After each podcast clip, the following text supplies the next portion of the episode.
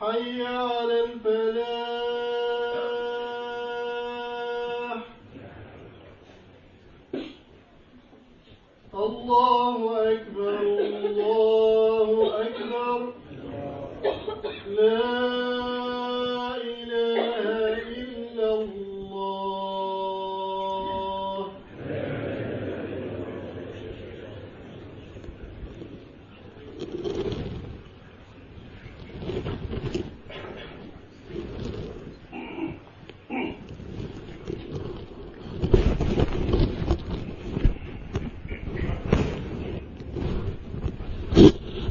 Inch'Allah, avancez le plus possible, Jazakumullah khair. Avancez le plus possible. Là, vous pouvez avancer, Inch'Allah, peu. Jazakumullah khair.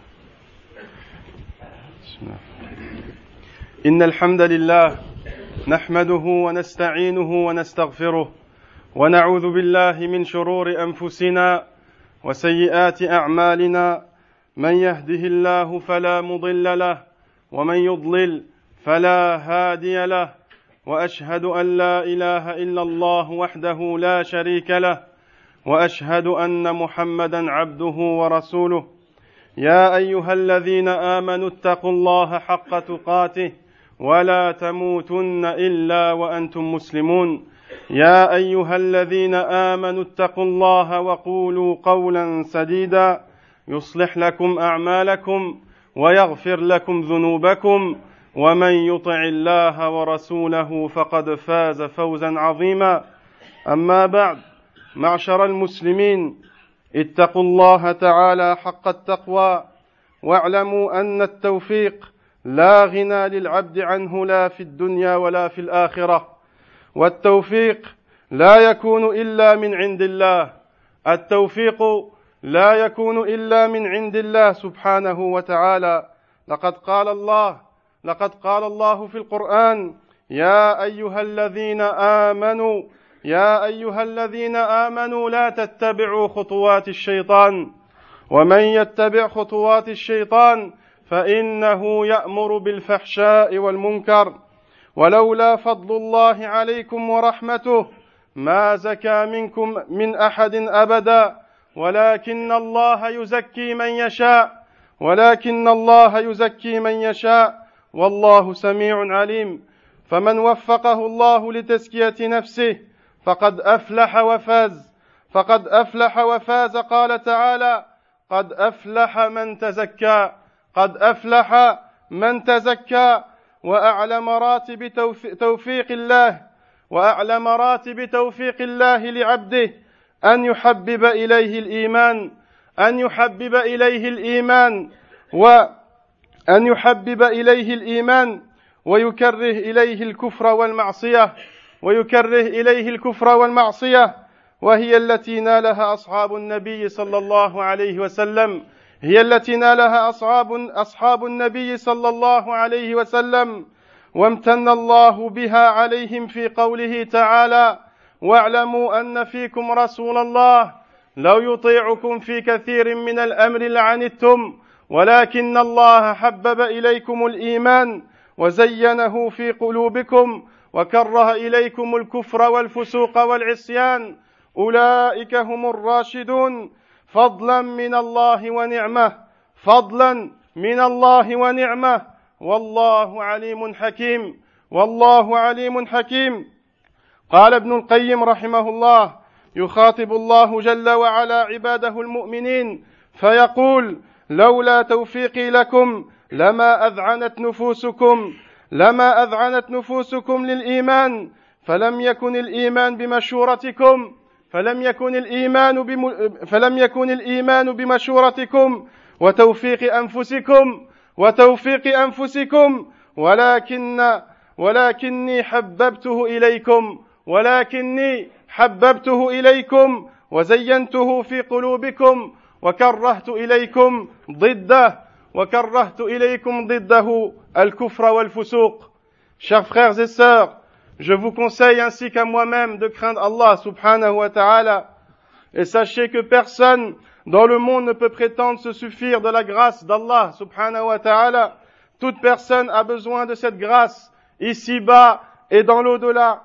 Allah dit, Ô vous qui avez cru, ne, suivez pas les pas du diable. Quiconque suit ses pas, alors sachez qu'il n'ordonne que la turpitude et le blâmable. Et n'eût et n'eût la grâce d'Allah, subhanahu wa ta'ala, et n'eût été la grâce d'Allah envers vous et sa miséricorde, nul d'entre vous n'aurait jamais été pur. Nul d'entre vous n'aurait jamais été pur, mais Allah purifie qui il veut. Mais Allah purifie qui il veut, et Allah est audient et omniscient. Celui qui a été touché par la grâce d'Allah aura certes réussi. Allah dit, Bienheureux celui qui s'est purifié, bienheureux celui qui s'est purifié.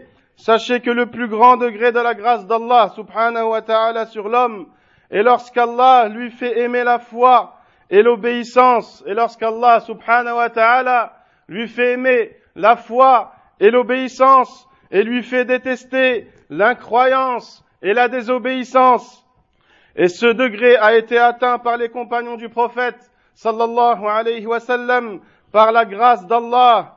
Allah, Allah leur rappelle cela dans ce verset. Allah vous a fait aimer la foi et l'a embellie dans vos cœurs et vous a fait détester la mécréance, la perversité et la désobéissance. Ceux-là sont les bien guidés c'est là en effet une grâce d'Allah. C'est là en effet une grâce d'Allah et un bienfait. Allah est omniscient et sage. Ibn al-Qayyim dit au sujet de ce verset, Allah subhanahu wa ta'ala interpelle ses serviteurs croyants en leur disant, si ce n'est par ma grâce, vos âmes ne se seraient jamais assujetties à la foi. Votre foi n'est pas le résultat d'une consultation ou d'une grâce qui proviendrait de vous-même, mais c'est moi qui ai fait en sorte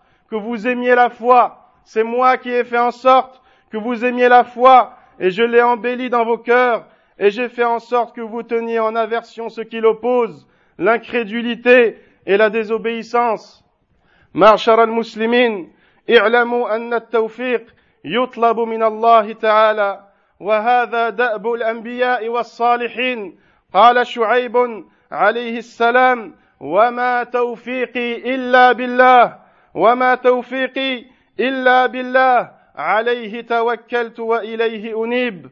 ومما يغلط فيه كثير من الناس.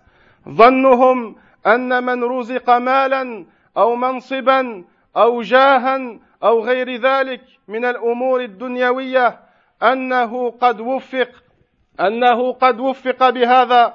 والأمر ليس كذلك. والأمر ليس كما ظنوا. فإن الدنيا يعطيها الله من يحب ومن لا يحب فإن الدنيا يعطيها الله من يحب ومن لم ومن لا يحب. وقد ذكر الله سبحانه وتعالى هذا عن ذلك الإنسان وأخبر أن الأمر ليس كما ظن.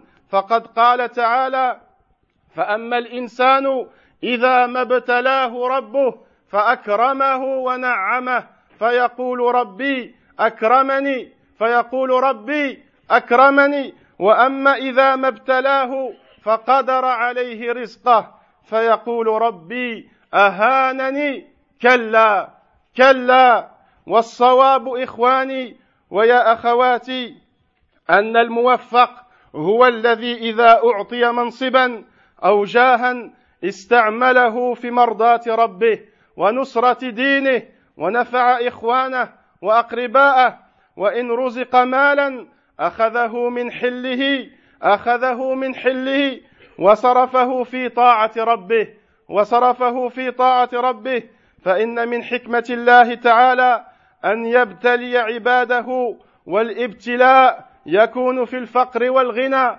والابتلاء يكون في الفقر والغنى فالموفق منهم هو الذي إذا أعطي شكر إذا أعطي شكر والمخذول هو الذي إذا أعطي طغى وكفر والمخذول منهم الذي إذا أعطي طغى وكفر.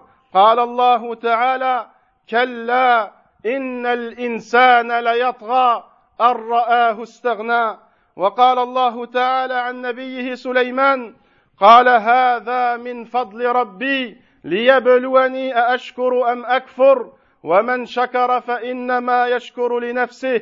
ومن شكر فانما يشكر لنفسه ومن كفر فان الله فان ربي غني حميد فان ربي غني حميد Chers frères et sœurs en Allah, sachez que la réussite et la grâce d'Allah subhanahu wa ta'ala ne sied pas qu'on euh, ne sied pas qu'on la demande à autrui, à autre qu'Allah subhanahu wa ta'ala, et ceci est la voie prise, et ceci est la voie prise par tous les prophètes et les vertueux. Le prophète Shu'aib, alayhi salam, disait, et ma réussite ne dépend que d'Allah, et ma réussite ne dépend que d'Allah. En lui je place ma confiance, et c'est vers lui que je reviens repentant. Et il y a bien une chose dans laquelle les gens se trompent, il y a bien une chose dans laquelle les gens se trompent, le fait de croire que celui qui a amassé une grande richesse, ou que celui qui détient une fonction haut placée dans la société, ou celui qui est honoré par tous, etc., de croire que ce genre de personnes ont réussi leur vie et ont été touchés par la grâce d'Allah. Ceci est faux, mais les gens qui pensent ainsi se trompent, se trompent vigoureusement, car Allah subhanahu wa ta'ala donne les biens de cette vie à ceux qui l'aiment et à ceux qui l'aiment pas. Allah donne les biens de cette vie à ceux qui l'aiment et à ceux qui l'aiment pas. Allah nous a informés sur ce genre de personnes et a montré qu'elles étaient dupées. Allah dit en effet, quant à l'homme, lorsque son Seigneur l'éprouve, quand, lorsque son Seigneur l'éprouve, en l'honorant et en le comblant de bienfaits, il dit, mon Seigneur m'a honoré. Mais par contre, quand il l'éprouve en lui restreignant sa subsistance, il dit, mon Seigneur m'a avili, m'a déshonoré. Mais non, ce n'est pas ce qu'il pense. Mais non, ce n'est pas ce qu'il pense. Le plus juste est de penser que celui qui a réussi, qui a réussi ou qui a été touché par la grâce d'Allah, en lui donnant des hautes fonctions, un rang d'honneur, et que cette personne, cette personne utilise à bon escient dans le bien ce qu'Allah lui a donné, ce qu'Allah lui a donné, il use de son haut rang pour faire triompher la religion, pour aider les démunis.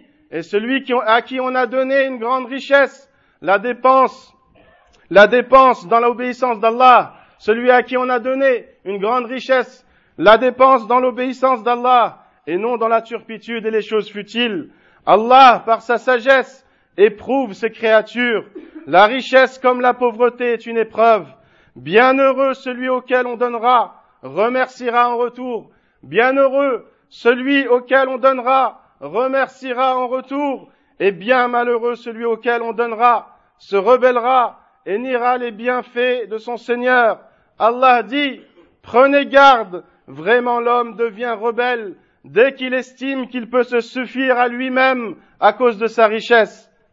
Ne soyez pas parmi ceux-là, mes chers frères et sœurs, et demandez à Allah la réussite véritable celle qui mène au paradis et la félicité. أقول قولي هذا وأستغفر الله لي ولكم ولسائر المسلمين فاستغفروه إنه هو الغفور الرحيم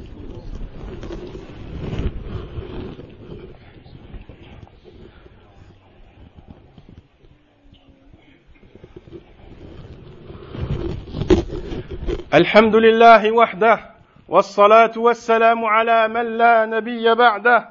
عباد الله اعلموا أن توفيق الله لعباده يكون على أحوال كثيرة فمنها أن يعرض الخير على أناس فيردونه حتى ييسر الله له من أراده به الخير من عباده. وقد مكث النبي صلى الله عليه وسلم أكثر من عشر سنين يعرض نفسه على القبائل يعرض نفسه على القبائل لينصروه فلم يستجيبوا له فلم يستجيبوا له حتى وفق الله الأنصار حتى وفق الله الأنصار لذلك فنالوا الشرف العظيم فنالوا الشرف العظيم في الدنيا والآخرة وهذا كله بتوفيق الله سبحانه وتعالى وهذا كله بتوفيق الله سبحانه وتعالى. Chère communauté musulmane, sachez que la réussite octroyée par Allah se manifeste selon différentes façons. Par exemple, on voit souvent quelques personnes proposer le bien à des gens qui pour la plupart refusent, qui pour la plupart refusent, jusqu'à ce qu'Allah facilite à cette personne de le proposer à qui l'accepte. Vous connaissez tous le fait que le prophète sallallahu alayhi wa sallam demeura dix années à demander asile aux différentes tribus, aux différentes tribus pour lui donner victoire. Aucune n'accepta. Aucune n'accepta pendant dix années. Jusqu'à ce qu'Allah subhanahu wa ta'ala toucha les Médinois, euh, euh, toucha les Médinois par sa grâce qui acceptèrent. Toucha les Médinois par sa grâce qui acceptèrent. Avec cette acceptation, ils réussirent dans cette vie et dans l'au-delà et occupèrent les hautes sphères de l'honneur et tout cela par la grâce d'Allah subhanahu wa ta'ala عباد الله ومنها أن يوفق الله العبد في آخر حياته لعمل صالح لعمل صالح يموت عليه فيختم الله به أعماله. فعن أنس رضي الله عنه قال كان غلام يهودي يخدم النبي صلى الله عليه وسلم فمرض فمرض فأتاه النبي صلى الله عليه وسلم يعوده فقعد عند رأسه فقال له أسلم فنظر إلى أبيه فنظر الغلام إلى أبيه وهو عنده فقال له أطع أبا القاسم أطع أبا القاسم فأسلم.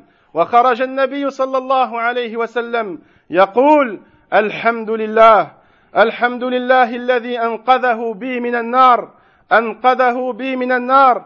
وفي رواية فلما مات قال صلوا على صاحبكم. صلوا على صاحبكم رواه البخاري وهذا الحديث يدل على أن النبي صلى الله عليه وسلم كان سببا لتوفيق الله لهذا الغلام اليهودي فأصبح من الموفقين في آخر حياته فأصبح من الموفقين في آخر حياته chers frères et sœurs la grâce d'Allah peut survenir à la fin de la vie de la personne qui mourra juste après une bonne action.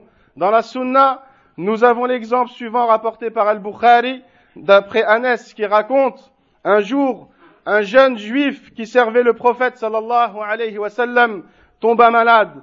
Le prophète sallallahu alayhi wa sallam lui renda visite et s'assit près de lui et l'exhorta à embrasser l'islam. Il l'exhorta à embrasser l'islam. Le jeune garçon regarda son père, présent aussi, qui lui dit, Obéis mon fils, obéis mon fils à Abul Qasim, obéis mon fils à Abul Qasim, c'est-à-dire le prophète sallallahu alayhi wa sallam, ce que fit le jeune garçon et il embrassa l'islam. Le prophète sallallahu alayhi wa sallam, en sortant de chez lui, loua Allah subhanahu wa ta'ala pour le fait que par sa cause, que par sa cause ce garçon sera préservé de l'enfer. De ce hadith, on ressort que seul Allah, seul Allah détient la réussite d'une personne ce jeune en est le plus bel exemple. عباد الله وأخيرا منها أن يوفق الله العبد لعمل قليل أجره عند الله كثير. فعن البراء ابن عازب رضي الله عنه قال أتى النبي صلى الله عليه وسلم رجل مقنع بالحديد فقال يا رسول الله أقاتل أو أسلم؟ أقاتل أو أسلم؟ قال النبي صلى الله عليه وسلم أسلم ثم قاتل. فأسلم ثم ثم قاتل فقتل. فأسلم ثم قاتل فقتل.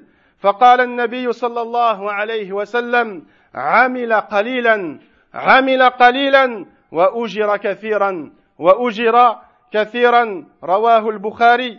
فمن اتقى الله تعالى وملأ الإخلاص قلبه وعلم الله منه صدق نيته وأكثر من دعائه وسعى في مرضاه ربه فقد اخذ بمجامع الاسباب الموصله الى التوفيق والله المستعان وعليه التكلان serviteur d'Allah enfin Allah peut tomber peut toucher Allah peut toucher par sa grâce une personne en lui disant en lui donnant à foine, en lui donnant la possibilité d'accomplir peu de bonnes actions, peu de bonnes actions dont la récompense est énorme. Peu de bonnes actions dont la récompense est énorme. Al-Bukhari rapporte qu'un jour, un homme en cuirassé vint au prophète sallallahu et lui dit, Ô prophète d'Allah, je combats ou je me convertis? Je combats ou je me convertis? Le prophète sallallahu alayhi wa sallam lui dit, convertis-toi, ensuite combat. Convertis-toi, ensuite combat. Il se convertit, puis combatta, puis fit tuer. Le prophète sallallahu alayhi wa sallam dit alors, il a peu œuvré, cet homme a peu œuvré, certes, mais il a été énormément récompensé. Mais il a été énormément récompensé. Chers frères et sœurs, celui qui craint Allah et a imprégné son cœur d'une grande sincérité, et Allah vit en lui l'intention d'une grande pureté, vit en lui une intention d'une grande pureté, et a fait en sorte de suivre, cette personne a fait en sorte de suivre la voie de la félicité, et implora son Seigneur, le grand Dieu de bonté, cette personne, cette personne aura pris toutes les causes qui mènent à la réussite, aura pris toutes les causes qui mènent à la réussite, et c'est Allah à qui nous demandons de l'aide et en qui nous plaçons notre confiance. Alhamdulillah, inna Allah wa malaikatahu yusalluna ala nabi, ya ayyuhalladhina amanu, sallu alayhi wa sallimu taslima. اللهم صل وبارك على محمد وعلى آل محمد كما صليت وباركت على إبراهيم وعلى وعلى آل إبراهيم في العالمين إنك حميد مجيد. اللهم أعز الإسلام والمسلمين. اللهم أعز الإسلام والمسلمين. وأذل الشرك والمشركين. اللهم أذل الشرك والمشركين. وانصر عبادك الموحدين. اللهم انصر عبادك الموحدين. اللهم انصر عبادك الموحدين. اللهم رحمتك نرجو اللهم رحمتك نرجو فلا تكلنا إلى أنفسنا طرفة عين فلا تكلنا إلى أنفسنا طرفة عين. وأصلح لنا شأننا كله. لا إله إلا أنت. اللهم أصلح لنا شأننا كله. لا إله إلا أنت. اللهم اغفر للمسلمين والمسلمات والمؤمنين والمؤمنات وتب علينا يا أرحم الراحمين. ربنا آتنا في الدنيا حسنة وفي الآخرة حسنة وقنا عذاب النار والحمد لله رب العالمين.